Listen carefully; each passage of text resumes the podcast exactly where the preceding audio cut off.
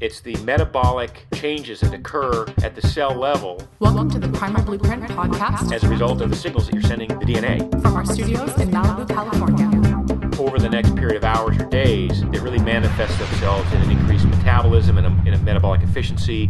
Back in the studios, host Brad Kearns here again with Mark Sisson for some more questions because they just keep piling up. So let's get right to it, Mark. Let's do it. The first one is written in from Mark in New York City. And he says Dear Mark, in an earlier podcast, you mentioned how you often do sprints on a stationary bike instead of running. I wonder if your sprints are longer in duration on the bike because of the lessened degree of difficulty in comparison to running sprints on the sand or on the ground. Also, how much recovery time would you take from a bike sprint session versus a running sprint session? Uh, great question. Um, one of the reasons I've um, elected to start doing some sprints midweek on the bike is because my number one sprint workout every week is my ultimate frisbee game. And that's really two hours of uh, intense running and changing direction and accelerating uh, and decelerating because once you catch the frisbee, you, you have to come to a complete stop. Uh, so that that's really my main workout of the week, even though it's entirely fun. In the middle of the week, uh, I'll do a sprint session on the bike. One of the reasons I've chosen to do that now is to save my Achilles. So I have 60 year old Achilles tendons that are starting to, uh, How many miles of those Achilles tendons have on them? About. yeah, I don't know, 100,000 maybe or more. Anyway, um, I want to be uh, careful not to stress them too much. So rather than hit the beach with sprints barefoot in the middle of the week and then do it again on Sunday with the ultimate game, uh, I do my sprints on the bike. So yeah, that's one of the answers is yes, I do that so because it's easier on the on the joints and easier on the on the feet. The main reason to do sprints is to get the heart rate as high as you can and sustain it for as long as you can. Uh, in this case, uh, typically with my interval sessions on the bike, it's anywhere from 40 seconds to two minutes. Uh, for me, what I like to do is warm up with uh, maybe 10 or 15 minutes of riding, which, which is um, starts out very easy and then just gradually increasing the intensity to where I'm I'm at a point where I'm close to what I'll be riding at when I start my intervals. So I'll warm up for 10 or 15 minutes. Uh, then I'll drop it down to a very easy uh, level and proceed to punch it up to where I know I can hold. Again, like the other day, I did uh, 40 seconds on and a minute 20 off. So that was my, those were my intervals, and I did eight of those. So I'm doing 16 minutes of work. I'm getting eight 40 second intervals.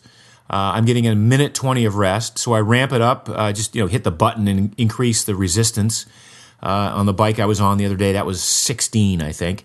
Uh, try to keep my RPMs above 90 uh, at least, and and if you can get to 100, or if I can get to 100, that's a good number for me. Um, I, I know that my heart rate's going to get up to uh, close to max, if not max, in that period of time. And then as soon as I hit the the prescribed interval, in this case it was 40 seconds, hit that button, drop it down to uh, an easier. Uh, I don't drop it down to zero, but I might drop it uh, from 16. I went down to 12, let's say, and then I can ride it out and uh, recover at that. I do a, a minute 20 second recovery and then back up, ramp it back up, and do 40 seconds. So with that 10 or 15 minute warm up, with the 16 minutes of intervals, and with a five minute cool, down, I'm I'm out of there in like 37 minutes, and it's one of the best workouts I do all week. Now I've been coaching my wife and her friend Betsy. Uh, they've been doing um, on the same day. So as soon as I finish mine, I go over and coach them. They've been doing uh, treadmill workouts, and they've been doing treadmill sprints. And what they do is they they'll put the treadmill at a level of six or or seven, an incline of six or seven, and then ramp it up and do 30 seconds hard with a two minute rest. So there are all kinds of ways to configure these. So my bike intervals, back to the bike intervals, when I do 40 and 120, those are uh, standard. Then I might do, some days I might do two minutes, but I, I'm going to try and pace the entire two minute interval to where I can maintain a high level of output, uh, but and not go into complete oxygen debt, say 40 seconds in or say a minute 20 in, but I can I can hold that for the entire 120 seconds, the entire, two minutes, and then I might take a three minute rest. In the old days of um, interval training, it used to be it used to be the less rest you could you could take, the the better off you were. I'm I'm starting to think now that particularly with these all out intervals, get as much rest as you think you require to to give it an all-out effort every time. And then when you hit that final interval session and you know that you're truly knackered, cut it off and, and have that be the end of it. And if you can't say finish the fourth interval or can't finish the fifth interval at a at a reasonably same level of output, then you're not ready to do that one and you shouldn't be striving and, and struggling to get through that last interval because we don't want to leave that workout in, in a shambles. We want to leave that workout tired, but ready to recover and, and do it even better the next time. Right, and this is sort of a, a sneak preview of some of the content in the Primal Blueprint Expert Certification, which is about to be launched. But in there, there you go into a lot of detail about uh, having a quality sprint session, and quality meaning that each interval is similar in terms of uh, not only output but also how the perceived exertion. So you're not driving yourself into a, a dig a deep hole and, and getting exhausted by the last one. But in fact, the last one is pretty close to as fast as the first one if you could measure it, and also that it's you're not overly taxed. That's exactly right. And again, we now we do we try to develop this intuitive sense of where the line is, where the edge is. As I mentioned in a previous podcast, uh, that workout I did with 16 half mile repeat intervals uh, was a great. I that one. I think I missed that day. uh, you should have been there, but that was too much for that day, and I should have intuitively known at the end of like 12 of them that that was it. But because I had written down that I needed to do 16, and I you know wanted to prove to myself that I could do that, I, I made it through the workout, and then I got sick and I was down for the next couple of weeks. So again, developing that that intuitive sense. But it really it's about managing the effort so that whenever you do that interval set, whether it's 10 seconds or 30 seconds or two minutes, that you spread the effort out equally over that. Uh, that time period, and that you give yourself a sufficient amount of rest in between. Now, one other set of uh, intervals that we like to talk about is the Tabatas, and Tabatas are great. You do 20 seconds on, uh, you know, of sprint or hard, and 10 seconds of rest, and you do that for four minutes, and it's a it's a real ball buster. It'll really uh, take it out of you. It was originally designed just to be that one four minute session, but a lot of people, myself included, will do uh, maybe three of those four minute sessions. But again, it's it's one of those crazy uh, interval sessions that when you get when you're finished with it, you realize you have actually um, prompted your body to respond by getting stronger and better and more efficient at what it does. So, for those techie exercise listeners, you're, you're making a distinction here between that lengthy rest period and that true all out maximum effort uh, delivered in the, in the 40 seconds on and resting a minute 20, which is plenty of time to rest and, and you're well recovered, as opposed to a true interval workout where you might be compressing that rest you used to have us triathletes do six times three minutes with a 30 second rest between the three minutes. So in that 20 something minutes, we're working hard most of the time as opposed to your sprint where you're just trying to put maximum output out there for 40 seconds with plenty of rest in between each one. Exactly. This is about uh, getting the heart rate up as high as you can and not taxing the joints. So if you're somebody who has bad knees, running is not your your gig for this. And you can do it on the bike, you can do it on the elliptical, you can even do it in the pool. Um, but in this particular instance of, of looking, and they were all manifestations of, of interval training. So I don't want to pigeonhole all of this into that one category that says work hard, hard, hard, and then get sufficient rest. Because in the days of uh, swimming intervals, you know, you're always going on the 115 or on the 120, and sometimes, you know, you're you're coming in in 110 and you've got to go five seconds later. So so that's a different sort of concept. But it really it's a, it's about just making sure that you, in this case, get your heart rate up there.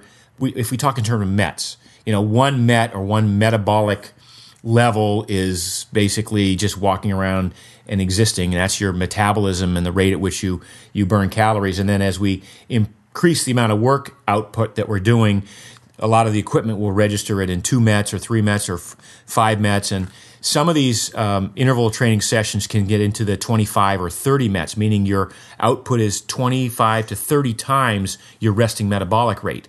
But it's only for 10 seconds or 20 seconds or 40 seconds at a time. That is sufficient to generate the kind of changes in the body that last for hours and days.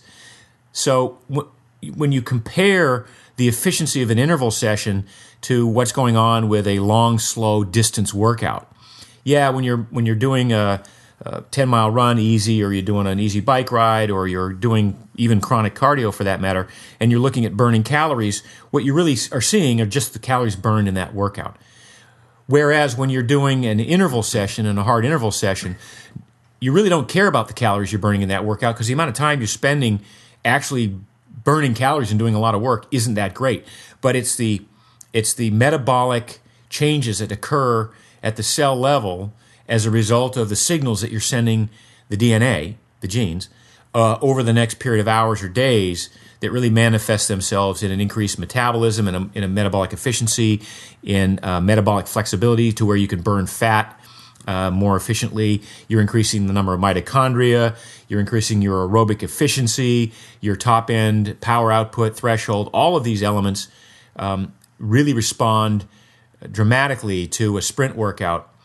And the final thing I'll say about this is, is so many people who have come to me and said, Look, Mark, I love what you do with the Primal Blueprint.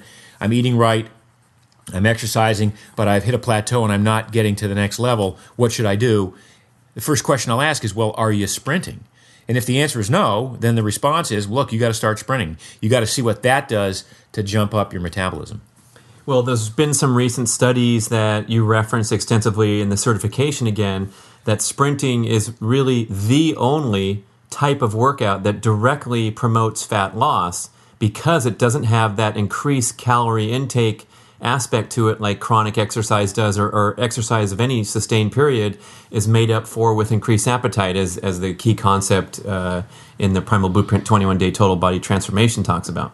Right. The, the idea that when you do uh, chronic cardio or any kind of long slow aerobic activity that's that's uh, primarily tapping into your glycogen stores and doesn't have to be slow it can actually be fast heart rate of 75 to 80% of your max which is what a lot of athletes endurance athletes train at uh, yeah the, the main thing that happens is you burn a lot of sugar a little bit of fat but a lot of sugar and then your brain says we got to replenish glycogen tonight. So there's this tendency to overeat. That doesn't happen with an appropriate sprint workout. So can you speculate why for a moment that the science shows that sprinting is the only type of exercise that directly contributes to fat loss. Everything that we happens when we train has a metabolic effect, and typically the results of the activities that we choose create different streams of down uh, metabolites that cause different uh, genes to turn on or off. In the case of sprinting, the uh, metabolic effects or the metabolites of having sprinted a lot uh, will, re- will generate the kind of signals to cause us to build muscle, uh, to improve the efficiency of those muscles, and to get rid of the extra weight that we're carrying. Even though it's only a 15 minute session once a week, it's having this much of an impact on the genes. Absolutely. Uh, the, the body doesn't want to make these changes unless you give it a real good reason to do so, which is why going out and running a 10K every day ultimately doesn't manifest itself in any kind of uh, noticeable changes for most people. They run the same time and the same distance every day, and they they don't lose the weight, they don't get any stronger, they don't get any faster. It's by upping the ante, it's by increasing the requirement of the body to keep up with the demands that you've put on it through this workout that the body has to be, it's forced into making changes. It's forced into building muscle. It's forced into becoming more efficient at uh, extracting energy from stored body fat.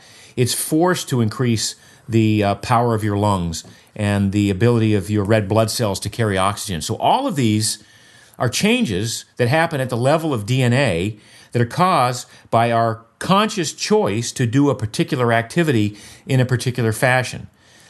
Ultimately, you know, when we spend a lot of time running miles and miles and miles and we don't get the changes that we're looking for, it's because the body says, hey, I know how to do this. I don't need to make a change. This is easy for me. I've, I've fallen into this pattern where I don't even have to expend that many calories to do what you're asking me to do. Conversely, when you do a hard, hard sprint workout, it doesn't take much time, but the body says, holy some moly, if you're going to try this again in the next couple of days, we have to make some changes. We have to adapt to this requirement that, you put, that you're putting upon us. And finally, uh, the main reason that you don't that you that it's the most efficient way to lose weight is because you're only doing it once or twice a week. So you're not in a chronic pattern where you're depleting, depleting, depleting, and then having to go home and and replenish huge amounts of glycogen that you've uh, dumped out of your system. Okay, so with those vigorous, sustained glycolytic workouts, like the 45 minute killer CrossFit session or the endurance athlete doing their intervals and tempo runs, you get that corresponding appetite increase. But with sprinting, A, because it's such an extreme shock to the, the metabolism, the 30 met uh, volume, and B, because they're short in duration, that's where you get that direct body fat reduction stimulation. Yeah, you might even lose your appetite as a result of a sprint workout. It may be that as opposed to the chronic stuff where you go home and I mean I remember the, in the old days of running I would think about what I was going to eat and what I was going to drink the entire last half hour of every workout I ever did uh, because that was the chronic nature of it. In a sprint workout, a lot of times I feel like well if I can hang on one more time and not throw up, um, you know that this is a good thing. Um, but it, it, you know, it, the, the appetite doesn't enter into the equation. You don't f- spend the last part of a 30 second interval thinking about what you're going to eat when you get home the appetite seems to dissipate in the short term and doesn't seem to want to make up for it in the long term. Uh, well, there's been uh, plenty of research showing that when you elevate your body temperature, it dulls your appetite. So when you're sprinting and your body temperature is elevated for a couple hours afterward, probably. And in contrast, we've read where swimming has been shown not to stimulate a reduction in body fat, even though they're burning thousands and thousands of calories. One main reason being that the body temperature does not elevate at all. Right. And another reason that, that swimmers tend not to be as cut and lean in general as uh, most other athletes of the same sort of physical output is that you're training in water that's 81 or 82 degrees, which is warm enough, I suppose, but it's still 18, 17 or 18 degrees cooler than normal body temperature. And if you spend four, five, six hours a day in that environment where the water, which has a, a 200 times greater tendency to extract heat than air does from you, uh, the body gets the message. It's it, it, there's literally a signal sent to sensors in the skin that says, "Look, if we're going to spend this amount of time in the water and we're going to become, we're, we're going to have energy, heat lost through the skin into the water. Let's build a layer of insulation." And typically, you'll see in swimmers, they they have a little bit more body fat than athletes in other sports that are having the same amount of caloric output on a given workout. And also, they're not fighting gravity such as sprinters are, which is another stimulus to reduce the unnecessary weight being body fat for the sprinter. And that's, I guess, why there's no fat sprinters in the world, right, Mark? That would be one reason. And wow, so while we're on the topic, uh, it's also a reason why sprinting is better for bone density and swimming is not so good for bone density. So a lot of people who have joint issues and, and go into the pool and start swimming. And by the way, I'm a big fan of swimming as a recreation and as a form of exercise. But I'm just suggesting that uh, there, there are certain benefits that accrue to sprinting that don't accrue to spending time sprinting in the pool, for instance. So, sprinting on the track, bone density would be one major complement to that. You're actually putting stress on the joints, which sends signals to the genes to make those bones uh, more dense and stronger to withstand the impact, the g forces that you're putting on them. That doesn't exist in the water. And as we've seen at Primal Cons, there's always a starting point that's open to virtually everyone unless you have serious joint issues. So if you're hesitant to sprint because you don't envision yourself as an antelope running down the field, you can go on a grass or a soft surface and just get into some wind sprints and begin the process of building into some sprint competency and get all those wonderful metabolic benefits too. Absolutely. It, it's really a question of um, figuring out where you start from today. What's your baseline? Uh, if you're in your 60s or 70s, you have bad joints. Maybe it's on the bike. Maybe it's on an elliptical trainer. Maybe it's uh, maybe it's in a pool, but in waist deep water in a pool where you're working against the uh, the resistance of the water itself, but you're supported in some regards so your joints aren't uh, being impacted. There's always a starting point, and then from there you can. Uh, layer on the levels of, of increased resistance uh, or increased metabolic output. Okay, Jason's been waiting a long time on line two, so let's hear his question. Hey, Mark. My name's Jason, and I'm a University of Florida student. I'm still a little confused about resistant starches. Are they rather a component of foods or a group of foods? And furthermore, apart from supplementation, how can I incorporate the benefits of resistant starches if I don't want to get out of my comfortable range of carbohydrate intake? Thank you.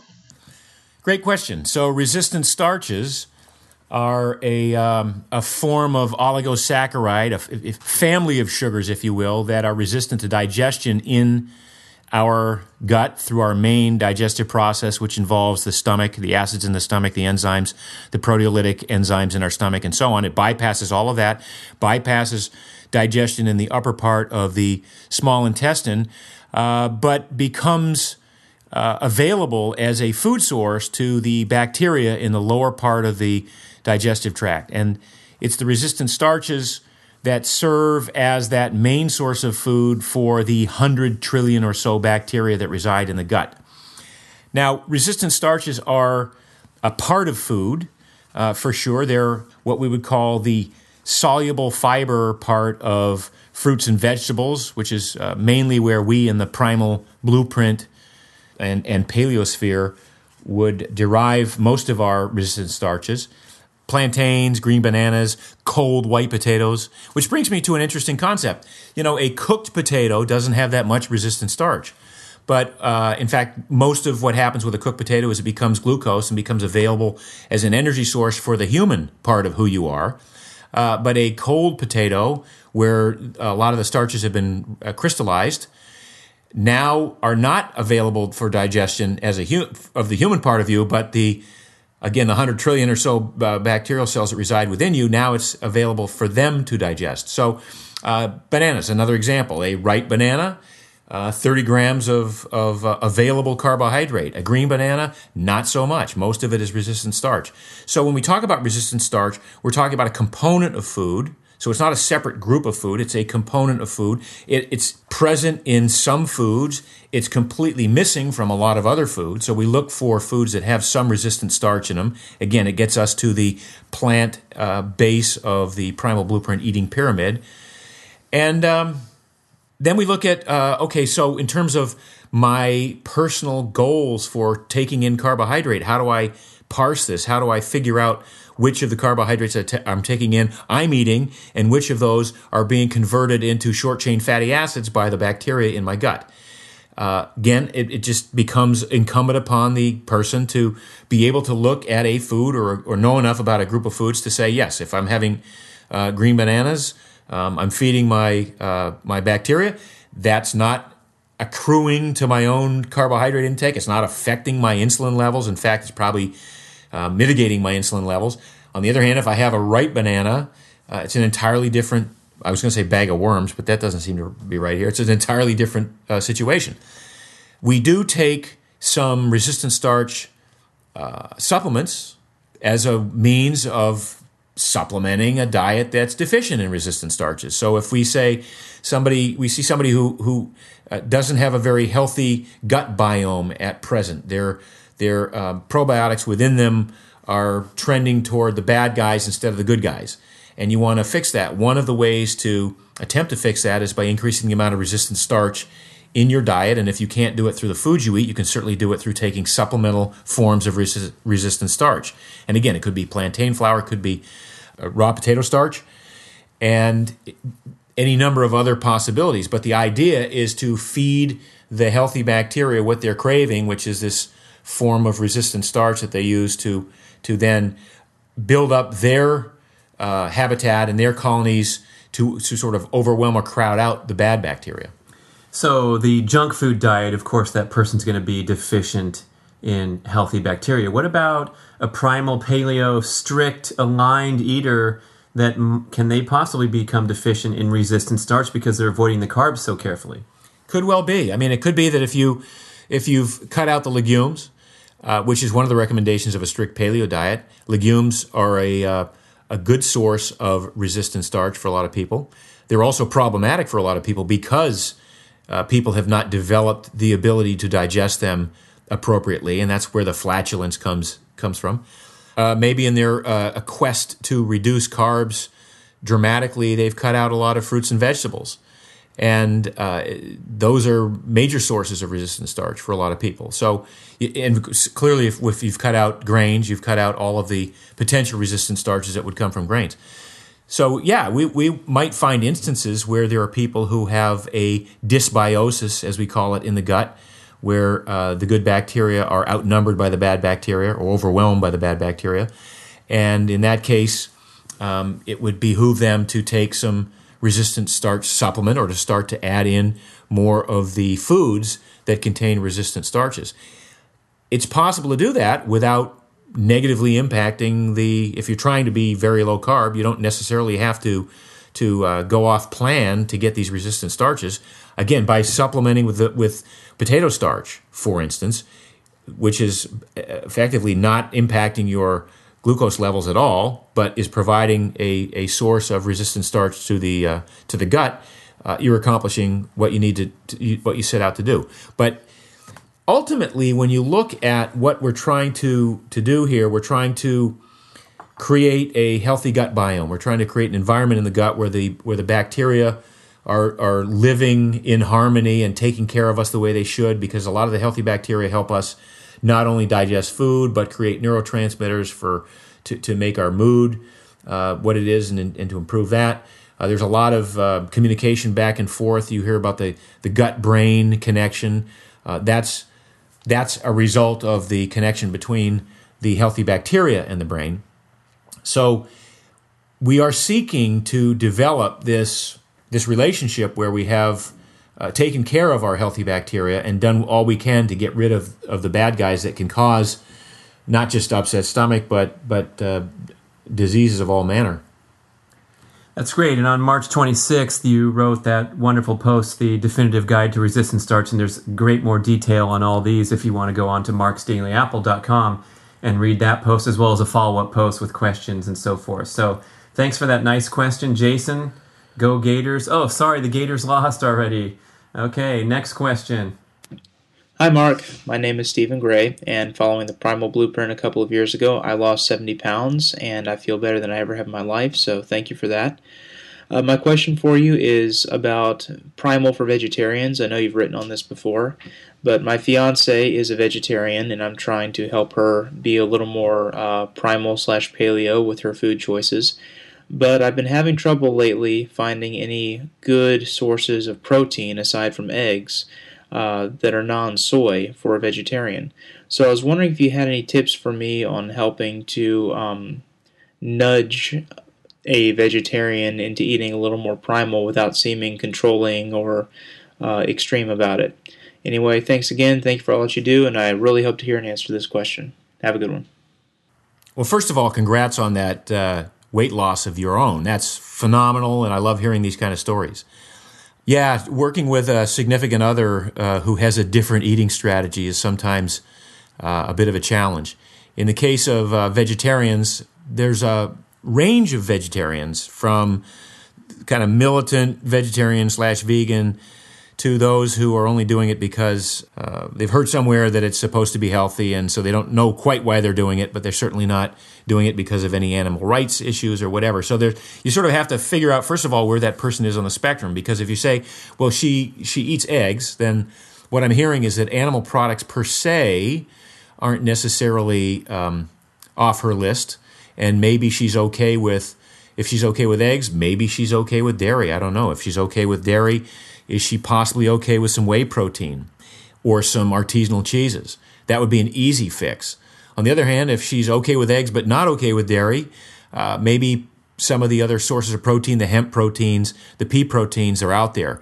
These are uh, powdered protein supplements that people can add to their eating program or their, their dietary strategy. They're not as good as uh, the whey proteins or the actual animal uh, proteins that you might get from eating real food, but they're a good second choice. They're they're really um, they do contribute to the amino acid pool that you're looking to bolster if you're a vegetarian. Another piece of advice, and and this is what I see with a lot of vegetarians who claim to be primal and claim to be paleo, is the first thing they did was they gave up the sugars and gave up the grains, and and most of their benefits and their results came from those two major changes. It still means you have to figure out how to fill uh, your your meal plan with uh, some forms of protein because you can't do it all with fruits and vegetables. I mean, I suppose you can try, but uh, it's it's it's very difficult. So, if she's okay with eggs, if she's okay with butter, for instance, or ghee, or some form of healthy fats, um, this is really as as much about getting in healthy sources of fats as it is about protein. Because we really don't need that much protein. If she's not a competitive athlete, she can probably get by with you know, 40 or 50 grams of protein a day coming from various sources. So, uh, in some regard, I wouldn't even worry that much about her protein intake. I'd, I'd, I'd start more with appropriate fats, coconut fats, uh, avocado, olive oil, all those things are, are certainly on the list of uh, first fixes for anybody who's looking to become primal uh, from, from any other eating strategy, whether it was a complete carnivore, whether it was standard American diet, whether it was uh, vegetarian or vegan you kind of you almost start with eliminating the sugars and the grains and then the next thing you do is introduce the healthy fats. Let's take a question from sam in florida. Hi mark. This is sam from south florida. Um, if a person cannot afford um, grass-fed organic meat and uh, organic chicken for whatever reason um, maybe they're unemployed or they're just uh, they can't afford it um, is it healthy to eat supermarket um, conventional meat and chicken day in and day out, or is this um, is this unhealthy?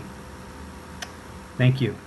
Uh, very interesting question, and in the context of uh, strict paleo versus primal blueprint versus you know whatever other styles of eating out there the notion that maybe we should all be eating only grass fed or line caught or pastured foods uh, is an interesting one in terms of not just ethics and um, sticking to the program, but sustainability and a number of other questions that arise philosophically. The bottom line is all foods in my world exist on a spectrum from great choices to not so great choices and meat, fish, and fowl, eggs, they all exist on, on this same spectrum. So, in the world of, of um, beef, for instance, grass fed, grass finished beef raised without hormones or antibiotics is probably your number one choice. But it is expensive, it's not always available, and there, there are other options. It's, it's as simple as that. The next level down from there would be maybe grain fed, but still raised without antibiotics or hormones. So now you've got a, a pretty healthy animal that was ma- raised with some amount of grass, but then finished and fattened with grain. Is that a bad thing? Not necessarily.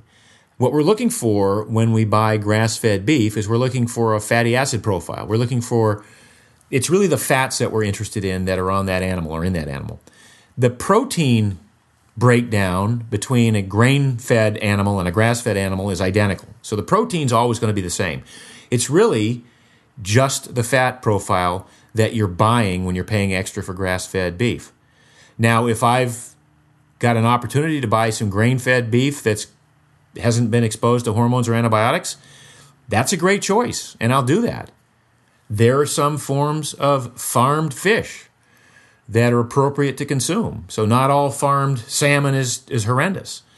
Uh, there are some operations that raise chickens and turkeys that aren't necessarily entirely pastured, but are raised without hormones and antibiotics that would be appropriate to consume if you don't have access to the best possible alternative. And in any case, all of these choices, in my mind, are better than a bowl of pasta or you know, a loaf of white bread or whatever other uh, carbohydrate based glucose uh, generating meal that you have in mind for yourself. And ultimately, I see that the, the market is responding to the request for organic uh, and hormone and antibiotic free. So you can go to a big box store like a Costco and you can find uh, meat that's on sale or that's on a special uh, that can fit a budget, pretty much fit anyone's budget yeah, that's right, Mark. Especially if you get creative, and you wrote about this in the 21 day transformation also, where go volunteer for five hours a week at the co op, and maybe you'll get access to some of the finest quality meat anywhere around your town.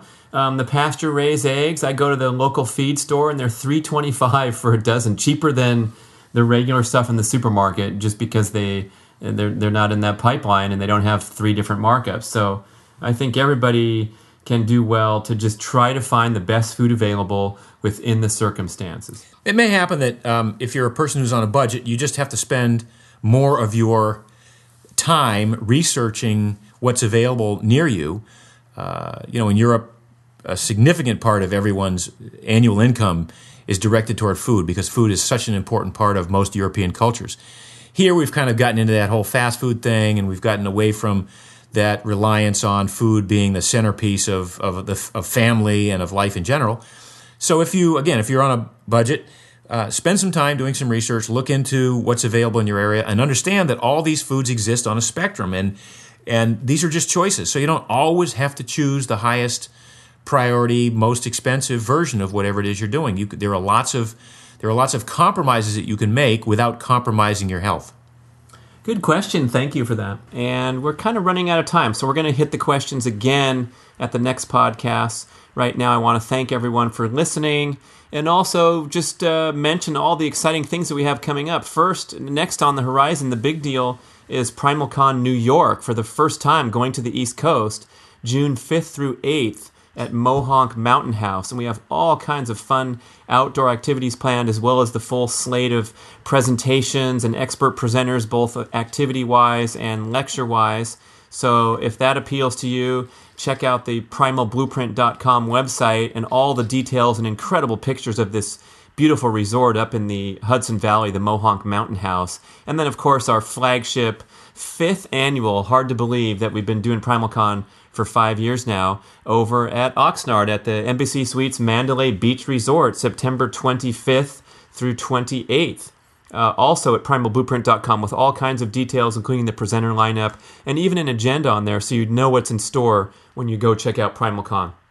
On the publishing side, heads up for an exciting book that's coming out uh, next month in May called Paleo Girl, and it's the first book of its kind that's actually targeting the teenage girl audience. And It's written by our good friend Leslie Klenke here in Los Angeles, who's been hanging around the office for a long time and working on this dream for a long time, living the primal paleo lifestyle herself. And she has some amazing words to say to, to teenagers. So if you have a teenager, you're into the primal lifestyle, not quite sure how to broach the subject, or maybe have received some pushback with your dietary comments, I'm looking forward to giving this book to my daughter and letting her just soak it all in from another resource. So, Paleo Girl coming out soon. And on the topic of youngsters, we have another book on its heels later in the fall called Little Grok Meets the Korgs and it's by once again our very own Janae Meadows, our master designer and cinematographer. And she's been working on this incredible book. She showed us the galleys last year